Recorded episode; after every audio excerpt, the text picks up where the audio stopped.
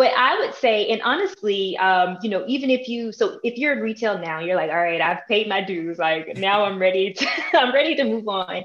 Um, my advice would just to always be um, curious and to be a lifelong learner, um, to always look to have transferable skills because I think when you break down what you you know what you do on the day to day as a retail pharmacist i mean it really it really is important and it's a lot and it takes the art of communication. And so i think this just really writing down your transferable skills. Um, and when you write those skills down you figure out which ones do you really enjoy. Like mm-hmm. if you love the communication part of those transferable skills that you've written down you really like that. Then now you have to decide okay what else can I do with that that would kind of bring me joy? And you just go from there and you just kind of really just trying to like structure and web out things that bring you joy and those skills that you have.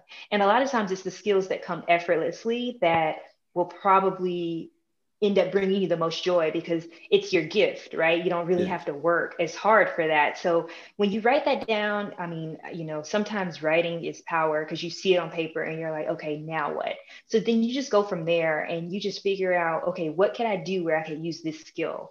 Um, and that's where I think, you know, those words that, um, you know, that were told to me when I was, um, at that symposium really do come back even to this day and resonate that we could choose so many different career paths. I mean, we could touch like really every field as a pharmacist and mm-hmm. sometimes some of it we don't even know you know um, you know from pharmacy law to retail to clinical to you know working in the pharmaceutical industry but then once you get into the pharmaceutical industry there's different things within the industry right so yeah. i think just kind of being curious and figuring out what your skill set is and then going from there and figuring out okay so where, what can i do with this and i think our profession as a pharmacist is one of the best to be able to do that because you really can continuously reinvent yourself you know like i've worked as a um, clinical pharmacist i've you know worked as a medical information specialist i've worked on the commercial side and now you know in pharma again on the medical side and medical affairs. So it really just